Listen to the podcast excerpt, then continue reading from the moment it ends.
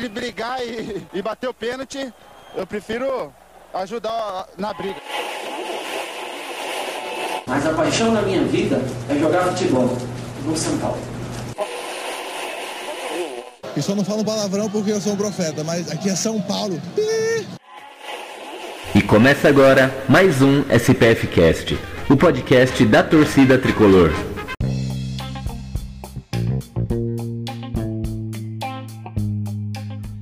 Salve, salve, torcida tricolor!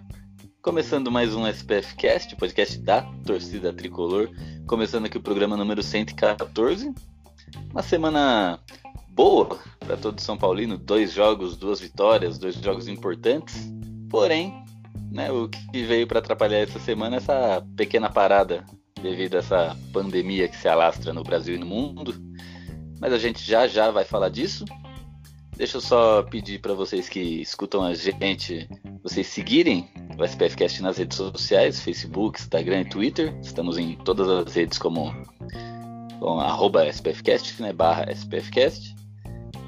Você que quer escutar a gente semanalmente, estamos aí em todos os programas de streaming, programas de áudio, né, no SoundCloud, Deezer, é, Spotify, iTunes, Apple Podcast, Google Podcast. Toda essa programaiada aí, o SPFcast está lá semanalmente para vocês. E você que quer ajudar a gente, que quer fazer esse programa ir para frente, pode aí entrar com a gente como sócio ouvinte, cinco reais mensais aí, ou 50, você paga o plano anual, e participa com a gente aí de, de grupo de WhatsApp, de de mensagens de voz durante o programa. A gente tem nosso bloco aqui de mensagens do sócio ouvinte. Participa de sorteios, bolões e tudo mais aí que a gente inventar nessa, nessa jornada. E recadinhos dados, vamos agora para a escalação desse programa. Estamos aqui com ele, o grande mestre desse programa aqui, Beto Silva. Fala, Beto. Salve Gil, salve torcida tricolor, Beto Silva que vos fala. Porra, duas vitórias importantíssimas. Nossa primeira, nosso primeiro pós, né, vitória da Libertadores. Nós começamos aí em 17, passamos por maus bocados, 18 não jogamos, 19 saímos na na pré, estreamos com derrota. E agora é a primeira Sim, ela chegou, amigos. A primeira vitória da Libertadores do SPF Cash. Agora vai, segura nós. é isso aí. E aqui com a gente também, ele, o cara que eu fiz questão de chamar hoje, porque toda vez que ele aparece aqui, ele reclama que fala que eu só chamo ele depois de derrota. Então agora temos um programa pós-vitória na Libertadores e pós-vitória em clássico. Então hoje ele vai ter que tirar do fundo do baú o que ele tiver que reclamar aqui, né? Fala, Leandro. Saudações tricolores, muito bom estar aqui finalmente para falar de vitória. E precisou acontecer uma pandemia mundial para que eu viesse aqui, se fosse convidado para falar de vitória do São Paulo e vitória na Libertadores também. Então, você vê que os negócios tem, tem que alinhar muita coisa, tem que acontecer para que eu venha aqui falar de vitória. É isso aí, Marte alinhou com Júpiter, ali beirando Saturno, e aconteceu tudo isso e o São Paulo duas vitórias seguidas. Né? E uma em clássico, é, né? Coisa Paulo, duas, vitórias, é, uma, é, duas vitórias seguidas, uma em clássico, sendo e de virada, só podia causar uma pandemia mundial de uma doença altamente contagiosa. é isso aí. Eu sou o Gil e vamos falar de São Paulo aqui. Eu acho que nós temos que usar esse jogo como exemplo. Que a gente consegue, que a gente pode jogar contra time grandes assim, a gente consegue é, fazer o jogo favorecer o nosso futebol. E quando a gente fala que jogar bonito aproxima da vitória, hoje é um exemplo disso. O time jogou bonito e estava sempre próximo de fazer o gol e hoje as bolas entraram. Ganhamos, ganhamos bem, dando espetáculo. Nosso torcedor vai para casa tarde, mas vai feliz.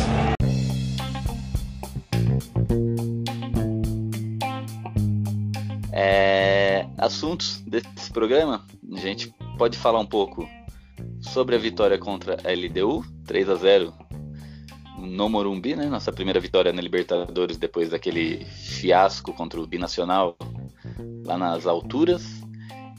3 a 0 gol do Reinaldo, gol do Igor Gomes e gol do. De quem foi o outro gol? Já faz... Ah, Dani, Dani Alves, né? Isso. Dani Alves. Não posso esquecer do nosso, nosso camisa 10. E final de semana tivemos o clássico contra o Santos também no Morumbi, dessa vez de portões fechados, devido a, ao Pablo que tem medo, a, medo da torcida. Não, mentira, devido à pandemia aí que tá acontecendo. Né? Para você não saber dessa pandemia, você não tá nesse planeta, né? Então é isso aí, jogo de portões fechados.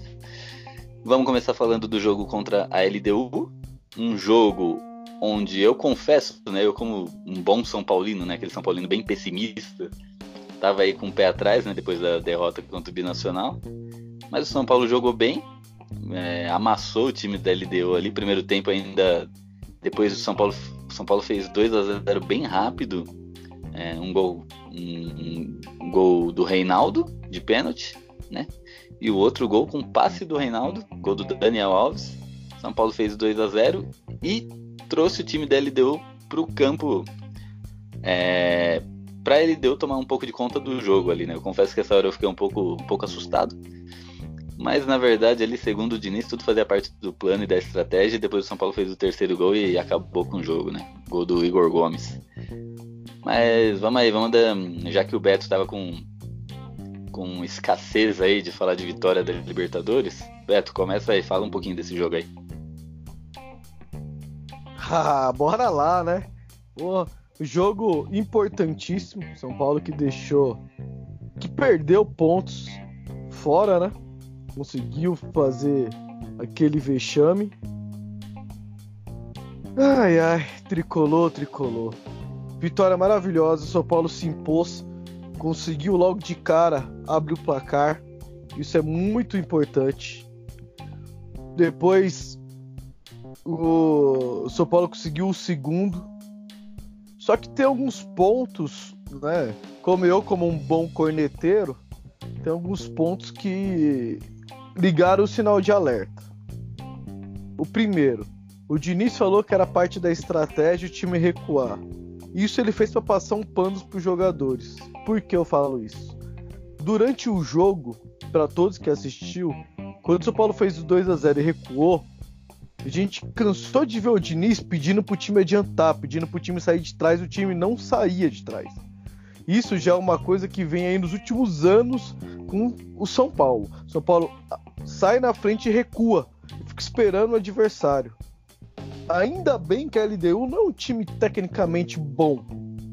Ao contrário que se fosse com o River, por exemplo. São Paulo conseguisse abrir o placar e recuar e deixar o River tocar a bola no campo de defesa do São Paulo, um time tecnicamente bom, São Paulo pode sofrer o empate ou a virada. Então, isso é um ponto que o Diniz tem que explorar para arrumar. E outro que me chama outro ponto que me chamou a atenção durante esse jogo, durante um jogo também contra o Santos, que eu vou falar de um jogador agora, é do Anthony. O Anthony, para esse elenco, para ele funcionar como ele deve funcionar, ele tem que receber essa bola e ir em direção ao gol.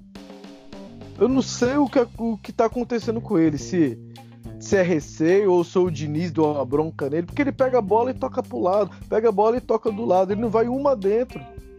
O lance do pênalti ele fez isso do jogo no primeiro gol do São Paulo.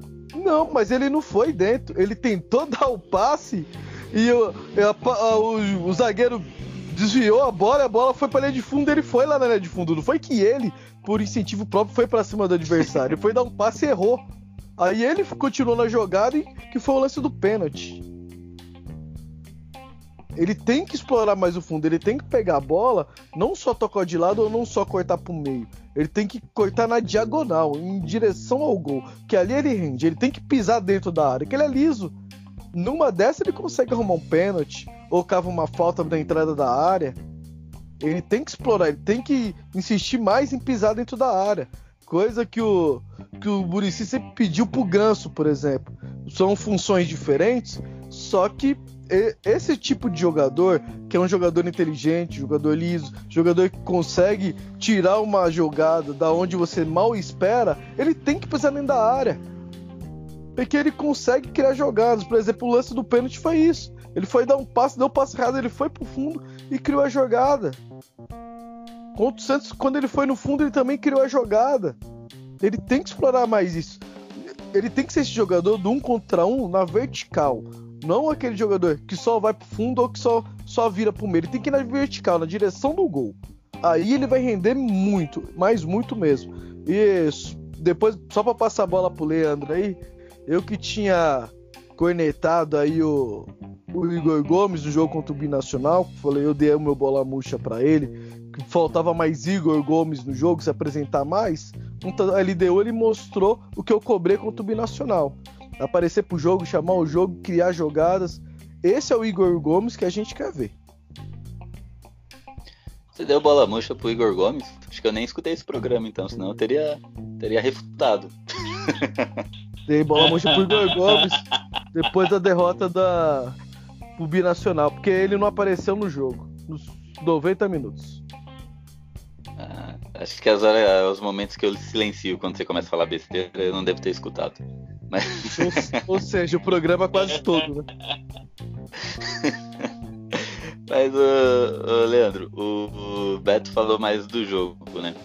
Eu queria ver com você o seu, qual é o seu sentimento agora, da, depois dessa de duas rodadas da Libertadores, porque aconteceu umas coisas muito loucas, né? Primeiro, o River com o time reserva, né? O River que é um dos favoritos do grupo, perdeu da LDU de 3 a 0, né? Aí ficou para trás. E aí eu tinha certeza que a LDU iria. É, tinha certeza, né? Eu acho ainda que a LDU vai dar muito trabalho, porque ela é acostumada a jogar na altitude, ainda vai pegar o binacional tal. Talvez não vai perder os pontos que São Paulo e River vão perder. A LDU, na minha opinião, a LDU vai ser primeira do grupo e a segunda vaga vai ficar na briga entre São Paulo e River. Só que aí, nos, na segunda rodada, o River ganhou de 8 do Binacional e o São Paulo ganhou de 3 da LDU. Ou seja, virou uma maçaroca esse grupo. Todo mundo fez três pontos. O São Paulo conseguiu fazer saldo, coisa que não estava conseguindo nem fazer gol. Agora já tem um bom saldo de gols, tanto é que é o segundo do grupo em saldo. E aí eu queria saber a sua opinião aí da continuidade desse grupo. O que, que você acha aí? Quem que vai brigar para classificar? Todo mundo vai tirar ponto do Binacional menos a gente? O que, que você acha aí da continuidade da Libertadores? Se voltar, né? Porque a Libertadores está parada agora e a gente sem data para volta. É, se voltar, né? Tem esse porém. Cara, eu primeiro eu fiquei muito feliz que o São Paulo conseguiu ganhar, porque eu tava bem receoso com, em relação a esse jogo da LDU, porque pelo desempenho do, do São Paulo no jogo contra o Binacional. Teve um primeiro tempo bom e não, perdeu uma par de gol, um monte de gols, e aí todo mundo já sabe, né? Ele tomou os gols na, é, no segundo tempo, tomou a virada, então eu tava bem receoso. Esse jogo contra, contra a LDU era um jogo chave. Porque uma derrota em casa contra a LDU, a LDU já iria para seis pontos. E aí já colocaria o São Paulo numa situação bem delicada, já com o terceiro jogo contra o River, bem pressionado. Mas como o São Paulo surpreendeu, né? Se é que pode dizer assim, conseguiu vencer e o River também venceu o seu jogo goleando o Binacional, embolou o grupo, foi bom pro São Paulo, que apesar de ter perdido pontos que a gente considerava ganho no primeiro jogo, é, o grupo ficou embolado, então meio que zerou tudo, exceto que o River tem um saldo muito alto, mas ainda é algo reversível.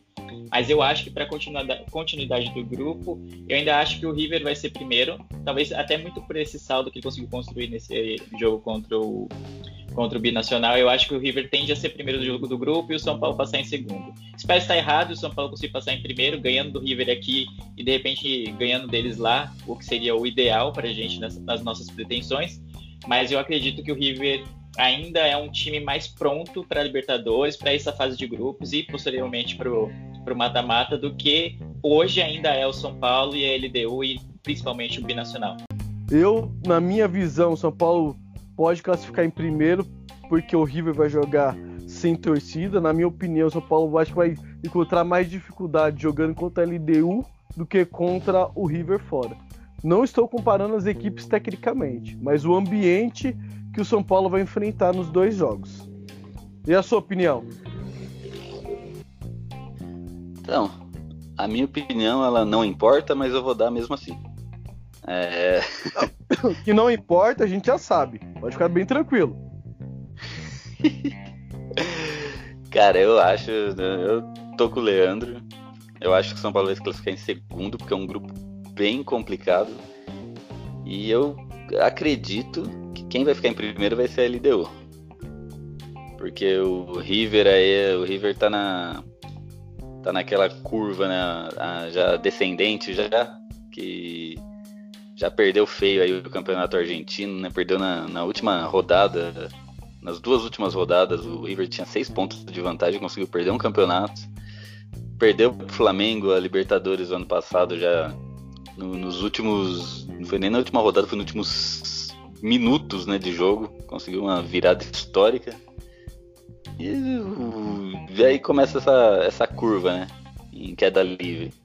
Então o River tá sentindo isso, eu acredito que os jogadores estão sentindo e, e o River aí não vai, vai ser mais uma mais um fato aí para eles levarem para casa aí nessa nessa decaída deles.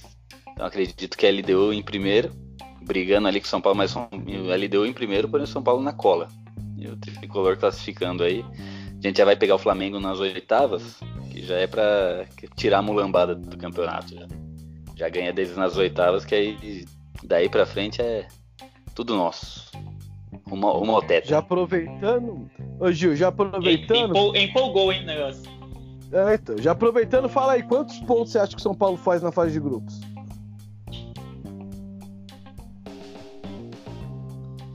Doze. Nove em casa e o São Paulo vai ter uma vitória fora. Provavelmente contra o River. E aí, Leandro?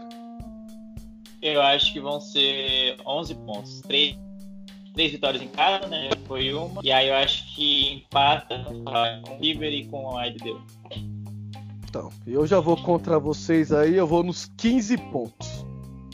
Crava aí, 15, hein? O Paulo vai ganhar os últimos, os outros quatro jogos.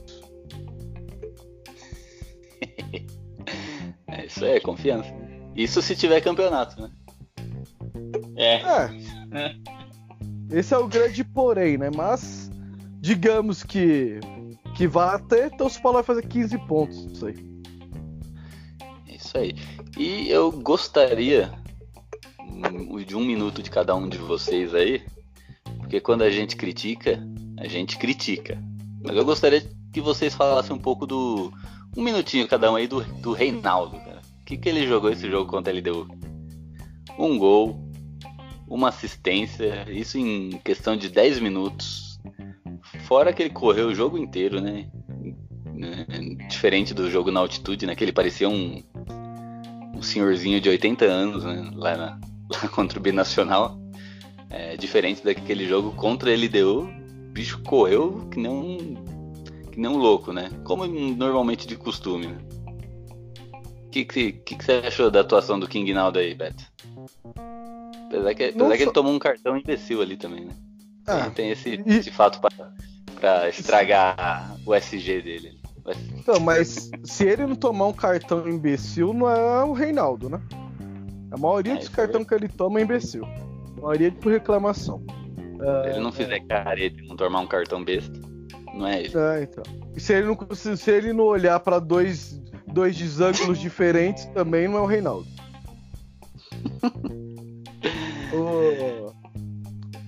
Cara, falar do Reinaldo. É... Não tem muito o que falar do cara. O cara, ele chegou de um clube pequeno, foi vaiado, saiu pela porta dos fundos, rodou, voltou desconfiado, mesmo fazendo boas temporadas nos times que ele estava emprestado. E tomou a lateral ali tá mostrando que ele que a lateral é dele. Claro que eu queria que ele tivesse uma sombra. Que todo jogador é bom ter uma sombra. Só que ele tá mostrando que a lateral é dele. Jogos decisivos, ele não tá pipocando. Ele tá indo lá e jogando futebol.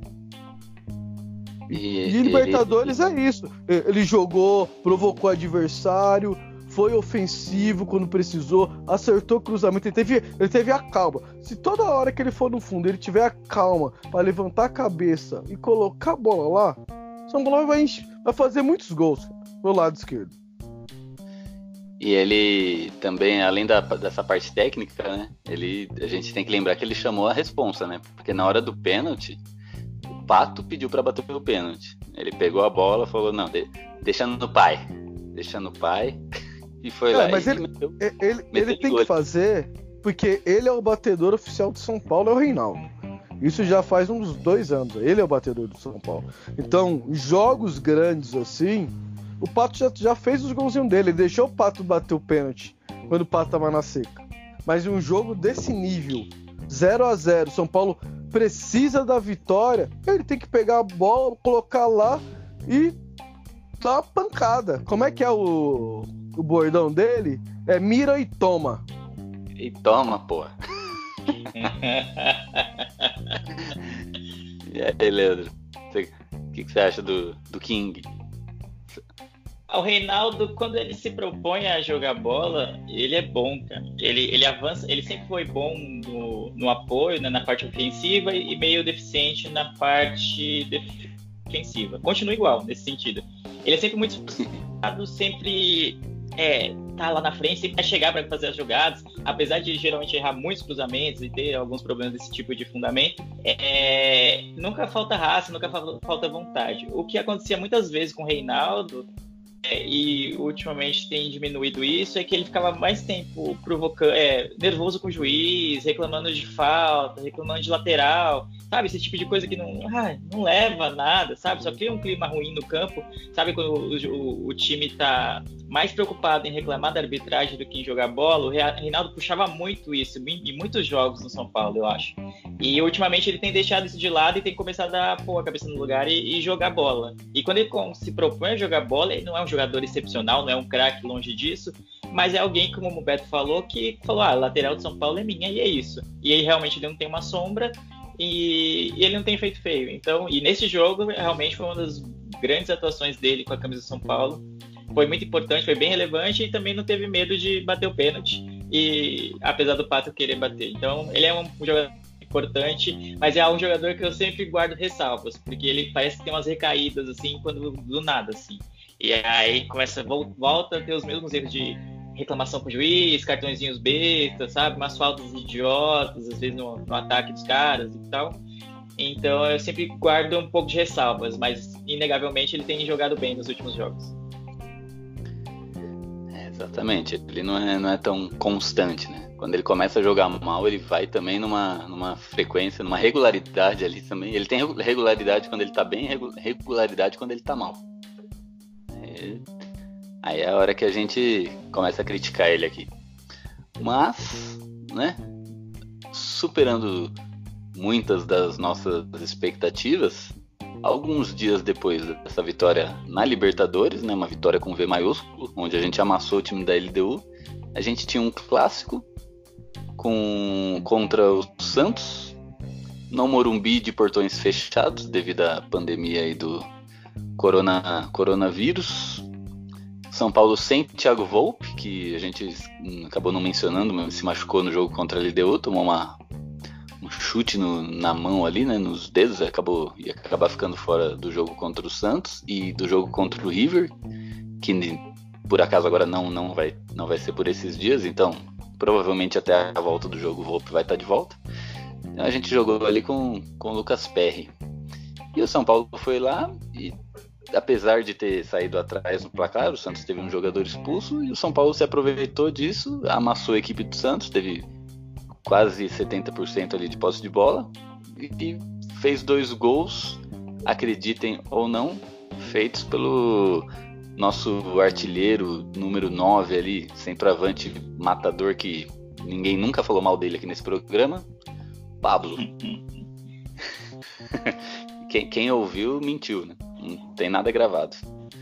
Mas aí Pablo meteu dois gols e dois gols muito mais difíceis do que ele do que os gols que ele perdeu lá na, na derrota contra o Binacional.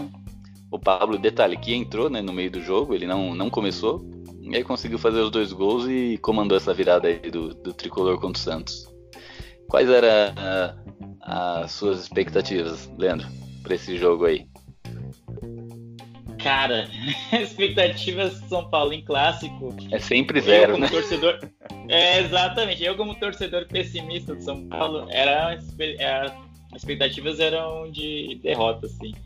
E, e então fui surpreendido que o São Paulo ganhou, e não só ganhou, ganhou como de virada. O que foi mais, para mim, no meu caso, foi bem mais surpreendente. E, então a expectativa era baixa e eu gostei do desempenho do time, gostei do poder de reação, que é algo que eu sempre cobro do time, é o poder de reação. Tomar um gol, seja por vacilo da zaga, seja por o, cara, o jogador adversário meter um golaço, estava inspirado, enfim, vai acontecer. Se sair atrás do marcador, acontece vez ou outra. Mas o time do São Paulo, há muitos anos, tipo, sofre de não ter um poder de reação, de tomar um gol e desanimar e não conseguir ter forças para adversário e retomar o controle do jogo. E não foi exatamente isso que aconteceu. O São Paulo jogou bem, teve mais chances, é, continuou marcando, continuou apertando o Santos, mesmo com a desvantagem no placar. E isso, para mim, é, é ótimo resultado, foi importante, que culminou com a nossa classificação, né, depois do resultado do jogo do Ituano com o Corinthians. Mas o, o que eu cobro mais é isso, essa atitude de tomar um gol e não, vamos lá que dá para virar e conseguir o resultado, e incomodar o adversário e o adversário ter a noção de que não basta fazer um gol e o, o jogo não vai estar decidido. O São Paulo vai tentar, vai apertar e provavelmente ou possivelmente vai conseguir uma virada. É isso aí. E você, Beto? O que você achou desse clássico aí? Ah, cara, o, o São Paulo, ele, ele não pode tomar aquele gol, aquele primeiro gol. Porque o São Paulo. Teve falha do pé? Eu vou chegar lá também. O São Paulo, quando ele, ele junta o Daniel e o Tietê naquela na primeira linha, não dá para ele, pro Daniel, pro Tietê, pro o Anthony e o Vitor Bueno, eles só cercaram o adversário. Um desses, cara, tem que sair para dar o combate. Porque se só for ficar só fechando espaço, o time adversário também tem qualidade e acha bons passes nas costas dos nossos zagueiros. Foi assim que surgiu o primeiro gol. O Pará foi sozinho nas costas do Reinaldo. Na verdade, nem foi nas costas do Reinaldo, né? Ele saiu das costas do Vitor Bueno, que era o Vitor Bueno que estava acompanhando o lateral, que era o Pará. Só que o Vitor Bueno para no meio do caminho e o Reinaldo ele dá um passo para frente para sair com o atacante do, do Santos. E ali, nesse espaço, o Pará penetrou. E o Vitor Bueno acompanhou. Se vocês for, forem ver o lance do gol, vocês vê que tá o Vitor Bueno e o Pará lado a lado. O Vitor Bueno para e o Pará continua na jogada. Recebe a bola livre na linha de fundo, que tem todo o campo aberto, sem nenhuma marcação, para levantar a cabeça e achar a melhor opção de passe. Então, essa primeira linha do São Paulo tem que ter um jogador que saia para dar o combate. Alguém tem que incomodar o adversário. Não adianta só cercar e deixar o adversário olhar, pensar, escolher o que vai fazer. Tem que fazer ele jogar, tem que fazer ele se coçar. Não pode dar fôlego para esses caras. Um tem que fazer isso. Nem revezar jogadores fazer isso. Cada hora um sai para dar o combate. Mas alguém tem que dar o combate nessa primeira linha. Né? Uh, agora a questão do Lucas Perry, né? Que torcida do São Paulo é louca para ver o Lucas Perry em ação. Já vejo nas mídias sociais aí a galera sempre pedindo oportunidades aí pro garoto. Não porque o Volpe tá mal, muito pelo contrário, mas temos uma grande expectativa de ver o Lucas Perry em ação pelo que ele pegou na base. Lembrando a vocês, jogar base, independente seja no gol ou na linha, é totalmente diferente do que jogar no profissional. E sem contar que tem o peso, a estreia, a, a, a afobação. E ele falhou no gol do Santos. Não que, que ele falhou, não é questão que foi, era uma bola defensável. Quando se fala falhou, parece que ele foi lá e cometeu um erro. Não. Era uma, era uma bola o defensável. pegaria, né? É, uma bola que o Volpe pegaria, uma bola defensável. Sidão também. Não, Sidão não precisa de forçar também a amizade. Mas ali a gente pode, pô, ah, ele tá sem ritmo de jogo? Também, porque não, não joga. pode ser afobação, ele pode ter ido muito confiante. Ah, defendi, quando foi ver a bola passou. Tem inúmeras oportunidades que pode ter acontecido naquele lance, mas era uma bola defensável. Espero que seja só um começo, que ele consiga ter agora aproveitar e ter uma sequência, se não demorar a voltar a ter jogos. É se demorar, provavelmente o Volpe já vai estar de volta. Queremos uma sequência, porque querendo ou não, temos que ter um goleiro que, quando o titular não tá lá, ele entra e faça o serviço. O Bosco fez isso no São Paulo. O Denis fez isso no São Paulo. O Denis entrava um jogo lá, pegava bem um jogo, aquele joguinho ali. Mas ele, para ser titular, a sequência de jogos, deu no que deu. Por isso que o Bosco é muito ídolo de, de muitos torcedores aí como segundo goleiro. Porque ele era um cara, Melhor era um cara né, da hora, um cara de grupo. E quando precisava dele, ele ia lá e fazia o papel dele. Eu tô pra achar um cara no Brasil que ganhou um dinheiro mais fácil do que o Bosco. Todo mês na conta ali. O cara não precisa fazer nada, porque o Rogério Senna ele jogava com a perna amputada, o Rogério Senna ainda queria jogar.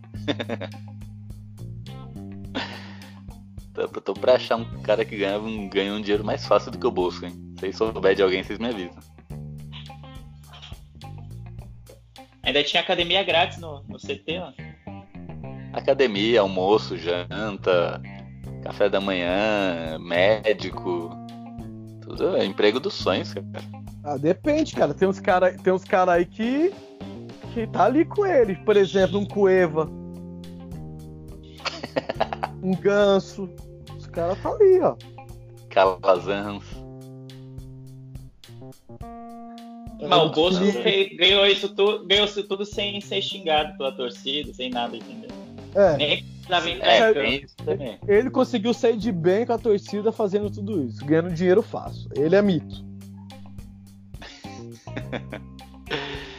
Mas aí eu vi um tweet do, do Sombra, né, que ele fez, e eu vou copiar aqui porque, porque a gente é assim, a gente copia porque não tem criatividade. Mas eu achei bem interessante a pergunta dele. Aí eu queria, queria ver a resposta de vocês aí. Que ele escreveu assim no tweet dele. É, dá pra gente falar hoje que o São Paulo joga o melhor futebol do estado de São Paulo? Vocês acham que dá pra falar isso hoje? No atual momento, sim. Porque o time da Marginal tá quase sendo rebaixado. Dependendo do, do Corona pra salvar eles. o, o time das Sereias faz um jogo mais ou menos, um, um jogo ruim. Eles não- ainda não fizeram uma grande exibição esse ano. As Pepa tá tentando, tá tentando achar o time titular. Eles estão oscilando muito, mas eles já fizeram jogos bons. Mas eles estão oscilando muito. Então, hoje, regu- pela regularidade dos jogos, acredito que o São Paulo está, está tendo exibições melhores que seus adversários. Isso aí. E você, Leandro Corneta? Você, con- você consegue falar? Cara, eu, eu não gosto muito dessas de ah, o melhor futebol no estado. É muito recorte pra você fazer pra você querer validar um ponto, assim, né? Claramente ele queria falar que o São Paulo tava com o melhor futebol é, no momento, né, do estado de São Paulo.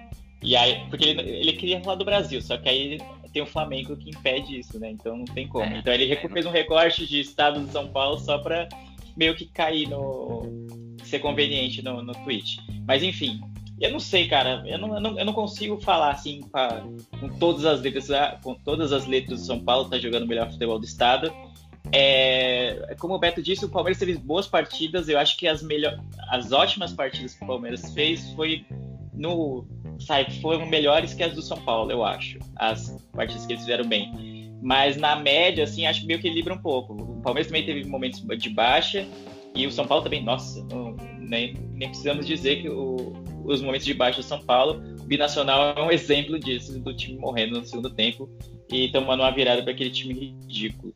Então eu, eu, não consigo cravar nenhum como melhor. Eu consigo dizer que o Corinthians hoje é o pior dos quatro de São Paulo, dos quatro grandes, pelo menos de São Paulo, isso é, é fato. É, tá uma, com uma crise muito grande, não, não consegue vencer a seis jogos, acho, com risco até de rebaixamento no Paulista, que é bem bizarro com o elenco que eles têm.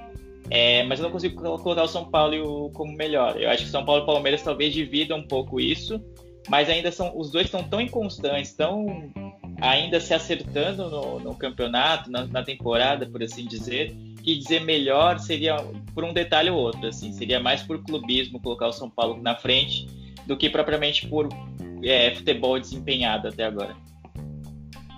Pior que eu já sei qual vai ser as próximas falas do Gil. Eu sei certinho qual vai ser as próximas falas do Gil. Será? Sei. Ele vai falar que discorda do Sombra. Que quem tem o melhor futebol no estado de São Paulo é o Santo André. É, isso é verdade. ah, é, não, pra, pra que fazer programa assim se tem um cara que fica caguetando a pauta aqui do negócio? eu, como, como, é que, como é que muta o Beto? Deixa eu aprender a mexer nesse programa. Mas, ó, no, nos números não mentem, cara. O que, que os números indicam hoje? Que o Santo André, em primeiro lugar, em primeiro lugar é o melhor futebol. Isso, isso é inegável. Nada, nada é tão certo quanto, quanto os números. Mas é, a gente precisa ver agora, agora é, falando sério mesmo, uma incógnita, o que, que vai acontecer com esse campeonato. Né? Porque o campeonato está paralisado por causa do, dessa pandemia de coronavírus não sabemos quando volta, e isso é uma coisa né, um pouco um pouco não, muito ruim. Por quê? Porque todos esses times do, do interior, né, que né, todos os times fora os quatro grandes, é, os times do interior eles fazem contrato com os jogadores ali de, no máximo seis meses, porque eles não têm dinheiro para pagar um ano e o foco ali é sempre o campeonato do primeiro semestre, né, que normalmente é o paulista se o campeonato fica parado por muito mais tempo, tem um monte de jogador que já em abril já esse contrato. Então todos esses times que não são que não fazem parte aí do eixo, eles vão ser, entre aspas, prejudicados, né? Porque vai desmontar todo o elenco no meio do campeonato. Então você imagina desmontar um elenco de, um time ruim, né? O time já é ruim, vai desmontar o elenco deles. Aí vai ser bem complicado aí. Eu não sei nem se devido a isso eles vão dar continuidade ao, ao campeonato. Não sei, né? Ninguém falou nada, apenas paralisou, né? E como não, não como não dá para prever como que vai ser esse surto aí de dessa, desse vírus, dessa doença aí, não, não dá para prever o que, que vai acontecer, o que pode acontecer, né? Então eu acho que o Campeonato Paulista está em xeque. Talvez um campeonato que o São Paulo poderia né? Tirar a gente da seca e o Diniz, dinismo, talvez pode nem terminar, né? O que, vocês acham? Qual é a expectativa aí para essa, pra essa continuidade do campeonato? Vocês acham que dá pé? Tem, tem fim esse campeonato? Ah, é bem complicado porque a gente vem acompanhando os casos no mundo né? e aqui não chegou no seu pico ainda, né? Aqui tá no começo. Apesar do que hoje já aumentou para 230 e poucos casos, né? já aumentou bastante desse fim de semana até hoje. Mas aqui, querendo não, comparado com os países, não chegou no seu pico. Então é difícil de te cravar aqui que vai ter o campeonato ou vai parar pelo meio. Porque, como estamos falando aí de forças que independem do homem, então é, é meio difícil cravar. Acredito eu que os próximos 15 dias vai ser o que vai definir, né, para ver se essa pandemia ela vai aumentar, vai se espalhar ou se ela vai ficar estável, como já está lá na China.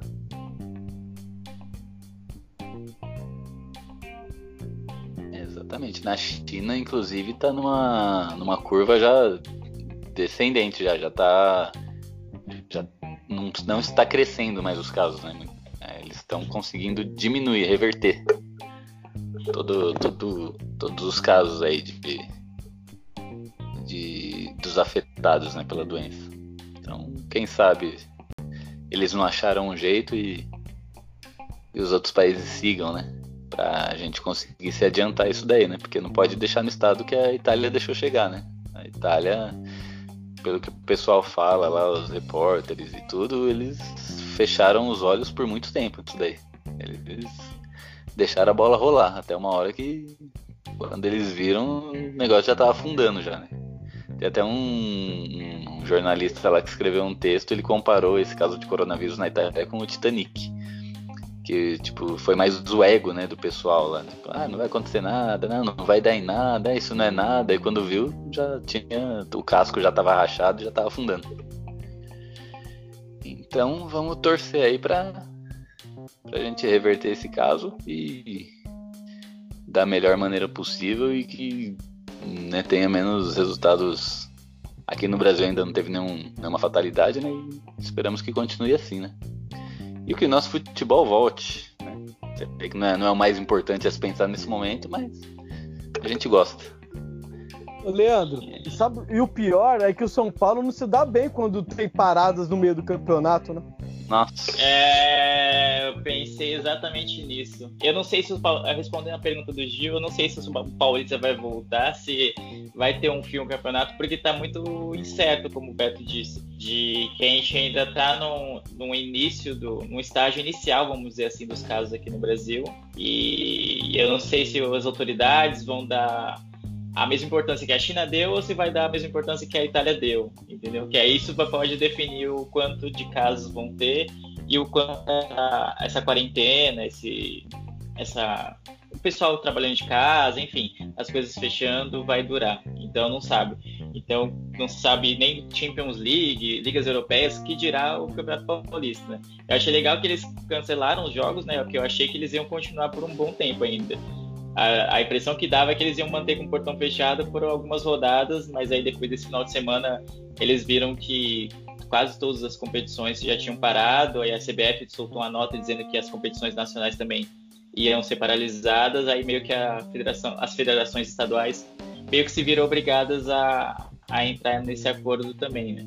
Então acho difícil. E o São Paulo realmente em paradas, é, ai, já dá até, até uma aflição de pensar nisso, de como vai voltar, né? Que aí vão, os times vão cancelar os treinos, né? Eu vi, o São Paulo, eu vi hoje a notícia que o São Paulo já ia cancelar os treinos, né? Suspender as atividades do clube, né? Até por, pela segurança dos atletas e tal, né? integridade física deles.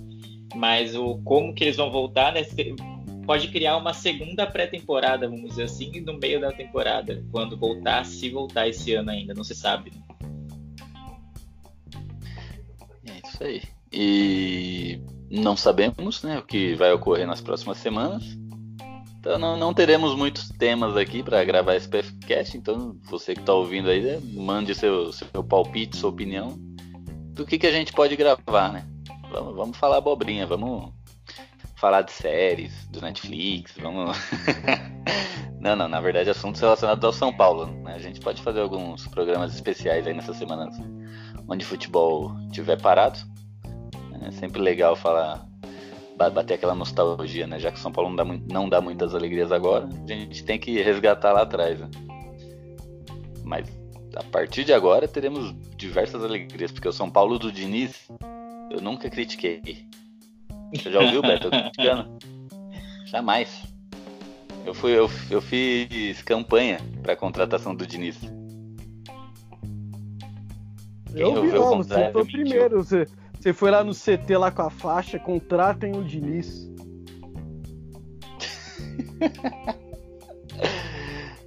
é isso aí. E aí, Beto, quem é seu bola cheia e bola murcha aí da semana? Juntando aí LDU e Santos. Quem pra você foi o cara dessa semana aí? Porra, juntando os dois? Ou quer um de cada? Então fala, fala da São Paulo 3 LDU 0 aí. Ah, King. King. King chamou. O, o King chamou o jogo para si. Pegou a bola, colocou embaixo do braço, falou: vem, mirou e toma. King Naldo neles. E E bola murcha. São Paulo 3, LDU 0. São Paulo 3, LDU 0. O time jogou tão bem, cara. Se portou bem, mas meu bola murcha aí vai pro vai pro Anthony. Não porque ele jogou mal, porque ele pode render mais. Bem mais. Isso aí. E você, Leandro? Bola cheia e bola murcha do jogo da Libertadores. Jogo da Libertadores, a bola cheia não tem muito o que falar, é o King Naldo, o nome do jogo. Nunca critiquei também. Grande craque, do- um gênio incompreendido, uma, uma besta enjaulada, como dizem. É... Mas jogou muito bem, não tem o que falar, né? Então, é isso. O nome do jogo pra mim é o, é o Reinaldo. Cara, no jogo da LDU, eu, eu não, não tenho um nome pra, pra bola murcha. Eu teria mais a. a- eu, queria, eu queria criticar só a postura, como a gente criticou antes. De recuar, apesar do técnico estar lá se esgoelando na, na beira do campo, falando pro time ir pra frente, e o time inexplicavelmente recuar. Isso me irrita muito. E acho que foi o que mais me irritou. Então não foi um jogador, foi o time inteiro, entendeu? Apesar do resultado grande, assim, de 3 a 0 um, um resultado expressivo. Então não tem um nome pra indicar como bola murcha. É isso aí. E eu, bola cheia, eu vou com vocês. King Naldo, né? o maior lateral esquerdo vesgo que começa com a letra R do Brasil e do mundo. E bola murcha, eu tô coberto, viu? O Anthony, diversas decisões ali. né? Ele não tá tomando as melhores decisões, né? E não sei se é emoção, se ele já tá emocionado com a, com a partida dele, né? Que ele sabe que vai embora. Né? Os chutes ainda, ele não consegue dar um chute forte, assim, um chute legal, então isso me incomoda bastante. Então, bola murcha o Anthony. Agora bola cheia e bola murcha de São Paulo e Santos. Deixa eu começar. O bola cheia vai pra besta enjaulada, né? Como diz o Leandro, que mostra todo o seu futebol e seu potencial quando tem zero espectadores, né? Pablo tá merecendo Uhum. bola cheia aí, porque, né? Já a gente criticou ele bastante, tadinho. E merecia, né? Ele sabe que ele merece, ele né? Não é cego, ele sabe que ele merece, é que ele mereceu, né? E, mas aí ele, nesse jogo, ele marcou dois gols, não, não foram gols fáceis, né? Na cara do gol e tal, ele foi o gol que ele estava merecendo fazer e vamos torcer para que esses gols tragam de volta a confiança para ele, né? Porque o que falta para ele, a gente sabe que ele tem potencial e habilidade, né? O que, falta, o que faltava era é confiança. Então eu espero que agora essa confiança venha. E o bola murcha de São Paulo e Santos, eu não pensei que eu podia dar, mas vamos, vamos de Hum, Eu pensei em dar pro Lucas Perry por causa da bola que ele poderia ter defendido, mas coitado do moleque, né? Acabou de, acabou de chegar. Uma bola murcha vai para pro.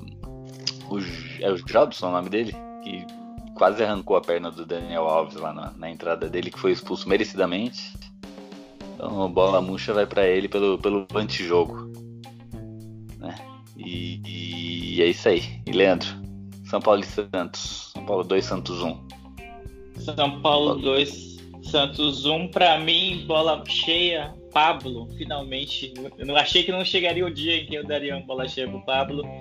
É, entrou e resolveu, que é o papel do centroavante. Eu não quero que ele drible, não quero que ele faça nada além disso. Eu quero que ele, a bola pipoque no pé dele e caia na rede. É esse é o papel do centroavante. E dava até dó dele, porque ele tava se esforçando, ele tava tentando de todos os jeitos. é, Dava pra ver a frustração dele quando ele perdia um gol, quando uma chance que ele acha que ele não ia. Tipo, no jogo da LDU, ele teve uma cara a. Assim, ele demorou tanto ajeitando o corpo pra bater que o zagueiro chegou. Que era um gol claramente que se ele tivesse uma fase boa, ele, ele faria. O zagueiro não ia conseguir tirar dele. Então, é, eu vou dar essa bola cheia por ele, ele, né? Entrou, decidiu o jogo, foi muito importante e deu resultado pra gente. Acho que bola murcha, desse aí eu vou dar pro Anthony. Ele perdeu a bola que resultou no gol do Santos, apesar de não ter sido erro dele lá na marcação e toda, né? Não foi um erro que deixou o cara na cara do gol, mas foi um erro de uma saída de bola em que poder, ele poderia ter tomado uma decisão melhor ali, eu achei. Achei que ele perdeu a bola de uma maneira um pouco displicente e aí o time foi pego um pouco desprevenido e aí ocasionou o gol do Santos, que poderia muito bem, em muitos casos, teria sido o gol da vitória do Santos, é, porque não era, na, não era normal o São Paulo conseguir virar um clássico. Então vou para ele hoje. E você, Beto? Bola cheia, bola murcha. Vamos lá. Meu bola murcha vai pro Vitor Bueno. Pra mim não fez uma boa partida e tomou a bola nas costas que eu já tinha mencionado do gol do Santos. Então, meu bola murcha é pro Vitor Bueno. Claro que ele tá voltando de, de contusão, não tá na sua melhor forma, mas ele não fez uma boa partida contra o seu ex-clube. E o bola cheia vai para o Fernando Diniz. Por ter coragem num clássico, viu que o adversário estava com um homem a menos ele tira um zagueiro e coloca o time para frente. E não só isso, por ele não ter colocado o Pablo aberto na direita. Ele colocou o Pablo para ele ficar na área junto com o Pato. Foi ali que ele fez os dois gols. Se o Pato não tem físico para fazer o lado do campo, o Pablo piorou. O Pablo não é esse jogador. Ah, fazia lá no Atlético, Atlético Paranaense. O Atlético Paranaense tinha modo de jogar totalmente diferente. Era um time mais leve, mais dinâmico, que fazia parecer que o Pablo tinha essa velocidade, mas ele não tem essa velocidade. Nunca tem. Ele vai render aonde? Ali. Dentro da área, fechando no segundo pau, antecipando o zagueiro no primeiro pau. Ele tem que jogar ali. Quando ele entrar, ele tem que entrar para fazer a área junto com o Pato. Os dois podem jogar junto. Porque os dois têm que jogar dentro da área. Não adianta deixar só o Pato dentro da. O Pato é aquele jogador para receber a bola no vazio. Por isso ele tá rendendo centroavante. Ele também não é centroavante. O São Paulo fica com a bola, a bola fica com o Daniel Alves. Daniel Alves tenta achar uma cavada nas costas do zagueiro. Tietchan tenta achar uma cavada nas costas do zagueiro. O Pato pegar essa bola em velocidade de frente. Ele não tá dominando essa bola. Tanto quando ele recebe de pivô, ele já tenta fazer a tabela de primeira. Várias, várias jogadas. Então, para mim, o Fernando Diniz foi o, o cara do jogo aí, foi o Diniz que as suas mexidas aí deu resultado. É isso aí. Que beleza. Então, acho que é isso, né, povo? Tem, tem algum assunto. Ah, para quem queria falar, para quem gosta de superstição, São Paulo jogou dois jogos com a camisa nova, né? dois jogos difíceis e ganhou os dois. Então, para quem é supersticioso, quem vai ouvir o meu Pia aí também, né, falando sobre superstição, é um prato cheio. Pessoal que reclama da camisa 2 de São Paulo, essa camisa 2 que tem esse degradê aí, acho que ganhou um jogo desde que a camisa foi lançada. Já vai lançar a nova, mas essa daí ganhou um jogo só. Nossa, um ano inteiro ganhou um jogo. Ah, olha, eu tenho quase certeza que foi, foi isso. Um, um ou dois, no máximo. Depois eu vou pesquisar direitinho nas minhas fontes de, de dados inúteis, né? Porque. Uhum. isso, é um dado inútil muito importante, né? A camisa que vence o jogo. Mas a camisa é azul do São Paulo venceu mais jogos do que essa, essa camisa listrada. Que beleza. Então. Aliás, tá... deve estar para lançar essa camisa listrada né, desse ano. Eu já tô com medo de que eles coloquem. A Adidas sempre mete um quadrado branco ou quadrado, enfim, de qualquer cor atrás de camisa listrada e isso me incomoda muito. E a tendência é que eles façam isso de novo. Ou então deixe as costas toda lisa, que eu também não gosto. Eu prefiro que fique as costas listradas com o número lá e, e eles nunca fazem isso, infelizmente. Mas agora é determinação da FIFA, né? Tem que ter camisas listradas, não pode ser toda listrada com o número atrás, que dificulta né, a identificação do atleta. Isso aí faz, um, faz uns anos já que a virou é, uma norma da essa. FIFA. Tem essa. Então eu, eu sempre é. fico com receio, porque eu gosto muito da camisa listrada, mas geralmente nas costas é, é difícil acertar, né? O número que apareça bem sem ficar um, um buraco, né, atrás, né, assim, no, no, na camisa. É, então, esse negócio aí, é... na verdade, não é uma lei, né? É uma sugestão da FIFA ainda não é obrigatório. O problema é que a Adidas é o único fornecedor que segue a risca. Né? Tipo, é. a Adidas ela tirou de praticamente todos os times que ela patrocina, né? deixou as costas lisas, né? Você vê a Nike, tem vários times que elas patrocinam cheio de listra, cheio de coisa, e tá lá o número, tá lá as listras nas costas, as faixas, o que for. Né? Alguns times sim, alguns times não. Mas a Adidas é a única que, que segue isso na, com afinco, né? Infelizmente. Mas eu espero aí que como eles né, deram. Como eles deram para trás aí nesse. Com as faixas né, nas costas, né? Ah, o São Paulo, essa nova camisa aí tem as faixas não atravessando as costas como eu gostaria, né? Mas pelo menos aparecendo. Eu espero que com a 2 eles tenham pouco de carinho também, né? Pra, pra fazer. Vamos ver. Espero que sim. Mas, segundo os dados de, do próprio site da Adidas, né? Um site americano, a camisa 2 do São Paulo ela vai ser parecida com a do Flamengo, né? Vocês viram a do Flamengo, que é a nova, que é as faixas, elas são como se fosse uma pincelada, assim. Vocês chegaram a não, a reparar? Não tô lembrado agora, né? Vou até olhar aqui pra ver se eu acho. É, então, a faixa Eu tipo. Não cheguei, cheguei a reparar, não. É como se fosse pin, pincelada, assim. não sei se é essa a melhor forma de explicar, mas quando vocês verem, vocês vão associar o que eu tô falando. E aparentemente, né, pelo que eu vi, a 2 de São Paulo vai ser nesse estilo também, né? As faixas. Mas vamos ver. Eu espero que fique legal. A primeira achei que ficou muito bonita. Né? A gente eu acabou não falando também, disso. É, você curtiu essa camisa? Eu gostei porque ela não ficou totalmente lisa atrás, né? Me incomoda um pouco quando é totalmente lisa. Eu também queria ela ali, que as listas atravessassem as costas da camisa, mas já é um ideal meio utópico, né? E se tratando de Adidas. Mas na medida possível gostei, gostei do, dos detalhes em cinza, né? O meio prateado, assim. Eu achei que deu um bom, um bom diferencial para a camisa, assim, curti. É, eu achei, eu achei estranho, a princípio, esses Adidas e as listas estarem em cinza, branco, prata, sei lá, o que, que, que, eles tentaram ali. No final das contas, eu achei muito bom, porque você olhando o uniforme de longe, você enxerga mais o, o, que interessa, né? Que são as faixas de São Paulo e o escudo. E aí eu achei uhum. muito bom pra gente. Mas eu não sei até onde é inteligente a Adidas fazer isso, né? Ela deixar o símbolo dela praticamente invisível, né? Mas, mas até é problema dela, cara, que a Adidas se foda. o importante é o escudo de São Paulo estar tá à vista ali. eu não sei se, se alguém manjar de marketing aí souber me explicar isso. Como você quer, você deixa o seu próprio um, distintivo seu próprio logotipo quase invisível, né? De longe você não enxerga. É branco, é prata, sei lá o que é aquilo. Então, se alguém tiver a ideia do que foi isso, eu acho que foi um tiro no pé deles, né? Mas, sei lá. O que, que você acha, Bom, Beto, da camisa aí? Você curtiu? É que, é que tem um outro. Tem um outro lado da questão. De longe você não enxerga, mas quando chega perto ela prende sua atenção por ser diferente.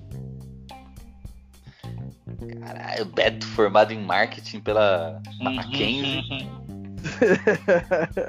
Uhum. essa, essa habilidade sua eu não sabia, hein, Beto? Você viu? Nem eu sabia, cara. Tô inspirado aí. é isso aí. Então vamos, vamos fechar por hoje. Eu só queria, antes de terminar, queria recomendar para os senhores, para vocês dois aqui, para todo mundo que estiver escutando outro podcast, né? Vamos fazer propaganda aqui de outro podcast. É o podcast do São Paulo, que é novo, acho que o nome é 90 anos, três cores. Que eles estão programa a programa contando a história do São Paulo. Eu acho muito importante divulgar isso, porque tem, tem muita coisa que eles estão falando. Ó, o podcast ele é feito com a ajuda do historiador Michael Serra, que ele é um, um historiador mesmo, que ele tá pegando fatos do São Paulo desde a sua da sua criação até, até, até os dias de hoje, né? Então tem muita coisa puta, interessantíssima aqui que, que muito São Paulino não sabia, eu mesmo não sabia de muita coisa, né? Inclusive que eu já falei num programa atrás que São Paulo era para ter azul no uniforme também, né? Isso eu não, não tinha a menor noção de que isso podia acontecer, mas eles explicam. Uh, uh, nesse último programa, eu acho interessante comentar né, aqui também que eles falam sobre a refundação de São Paulo, né? Por que, que, é bom todo São Paulino saber disso? Porque é uma coisa que os rivais usam para zoar a gente, né? Falar, ah, o time de vocês faliu, não sei o quê. Na verdade, não tem nada, nada a ver. São Paulo, em momento nenhum da sua história, faliu, né? aquele problema que aconteceu ali em 1935 foi uma outra coisa, uma briga política, briga interna e externa que fez o São Paulo o São Paulo tirar ali os atletas do futebol, né, por um período. Então acho bem legal escutar lá que eles explicam direitinho. E já tem, acho que ele tá no quarto programa já. Então fala como São Paulo, o jogador de São Paulo é, ajudou na guerra, porque naquela guerra de da, do estado de São Paulo lá, que é da, do dia 9 de julho. Eu, eu, eu, sei da história de São Paulo, do, da história do estado de São é, Paulo. Revolução de 32. Revolução de é 32. isso aí mesmo. Essa mesmo. Revolução Constitucional. Vamos lá. Ó, ó, como eu tô culto hoje, hein, Gil? Revolução Constitucional de 1932. Eita porra. Caramba, velho. Tá acontecendo, velho. Você pegou o coronavírus, ele tá afetando o seu, seu cérebro. ah, não, cara. É que os feriados tem que marcar aqui, né? No calendário. Dá pra marcar alguma coisa. Aí feriado novo a gente já decora, né, velho? É isso aí. Mas muito bom também. Jogadores de São Paulo que deixaram o time ali pra ir pra guerra, depois voltaram e ainda jogaram. Então, muito bom, recomendo. Escutem lá que é, que é muito bom saber aí da, de detalhes da história do São Paulo que a gente mal imaginava. E agora, Leandro. Ah, Ô, Gil, só Oi. interromper um pouquinho. Além deles disputarem uma guerra, o craque do São Paulo foi dado como morto. E ele tá ah, vivo. Você escutou o programinha? Depois. Ah, né? Eu tenho que fazer lição de casa, né? Caralho, velho. O Beto, o Beto tá me surpreendendo, cara. Um cara que, que quase não foi integrante da SPFcast já tá, tá aí com o dicionário na, na ponta da língua. Os últimos, os últimos serão os primeiros. Tô querendo passar a perna no Gil agora. Ops, falei alto. Não, isso aí não é, não é muito fácil, não. Mas fica tranquilo, porque quem passa a perna em mim, a minha queda é pequena, porque eu sou baixo. A gente já tá praticamente no chão. É, então, Leandro, suas considerações finais, seus recados, seus telefones, seu endereço para quem quiser te visitar e te passar coronavírus. Fique à vontade. Vou passar endereço não, senão o povo vai vir tacar pedra aqui em casa, porque eu falei mal de N jogadores aqui, ou bem de jogadores que o pessoal não gosta, então Aí já viu. Mas eu queria novamente agradecer o convite. É sempre bom falar de São Paulo. Hoje falando de vitória, que é algo que eu não estou muito acostumado, então não sei se eu falei bem o suficiente. Estou mais acostumado a falar de difícil, derrota né? cornetar. E é difícil, né? Ficar elogiando o Diniz, elogiando o Reinaldo, elogiando o Pablo. Falei, nossa, o que está acontecendo? Mas agradeço de verdade o convite. Sempre que tiver uma vaguinha aí, pode me chamar que eu, eu quero gravar, especialmente nesse período de quarentena aí, vai estar todo mundo em casa, vai ser ótimo para gravar. Pena que não vai ter jogo que aí não vai ter muito assunto para falar. Mas agradeço. Se vocês quiserem me ouvir falando de outras coisas, falando de séries, falando de filmes, falando sobre cotidiano, coisas da vida, tem um outro podcast, eu tenho o Miopia, que é semanal, toda segunda tem um episódio novo. E como o Gil falou, o último episódio que a gente postou essa semana foi sobre superstições. Eu falei um pouquinho também de superstições futebolísticas que eu tenho, então pode ser que seja interessante pro pessoal que gosta do SPF Cast. Isso é muito bom. Vou escutar, não escutei ainda mas vou escutar. E é isso aí. E Beto, a palavra é sua agora. É, no, nos dê ma, mais conhecimento seu, que hoje você está distribuindo conhecimento, né? Nos presenteie com, com seu, seu conhecimento. O Beto vai falar que vai abrir um podcast de história agora. história e marketing. É.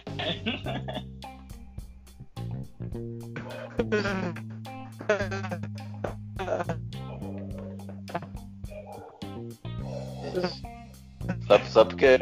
Pera aí, só porque eu elogiei agora ele já tá com a voz de robô já. tá, não pode é, elogiar. Acabou agora, não. Agora é aquele momento que aí deixa os ouvintes com gostinho de quero mais. Eu falei, esse é o momento que a internet cai e a gente deixa os ouvintes com gostinho de quero mais, entendeu? Ah, entendi. Vai lá, Beto.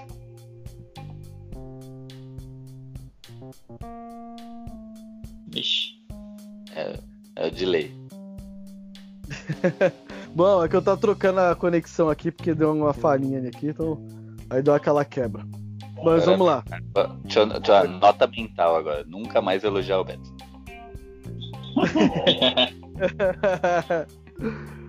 Não, quero agradecer aí a bancada, aos ouvintes de ficar ouvindo nossas baboseiras. É sempre bom, né, falar baboseira. Agora é o que resta, né? Com o nosso amigo Corona aí assombrando as ruas, ou o país, ou o mundo, né? Que sobrou é a gente ficar na resenha. Vamos ficar trancado, resenha é o que sobra. Não vai ter nem futebol pra gente cornetar. Será que vamos ter que jogar um, um FIFA, né? Pra cornetar os caras no FIFA agora.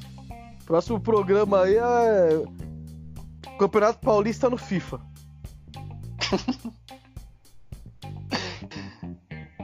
É isso aí.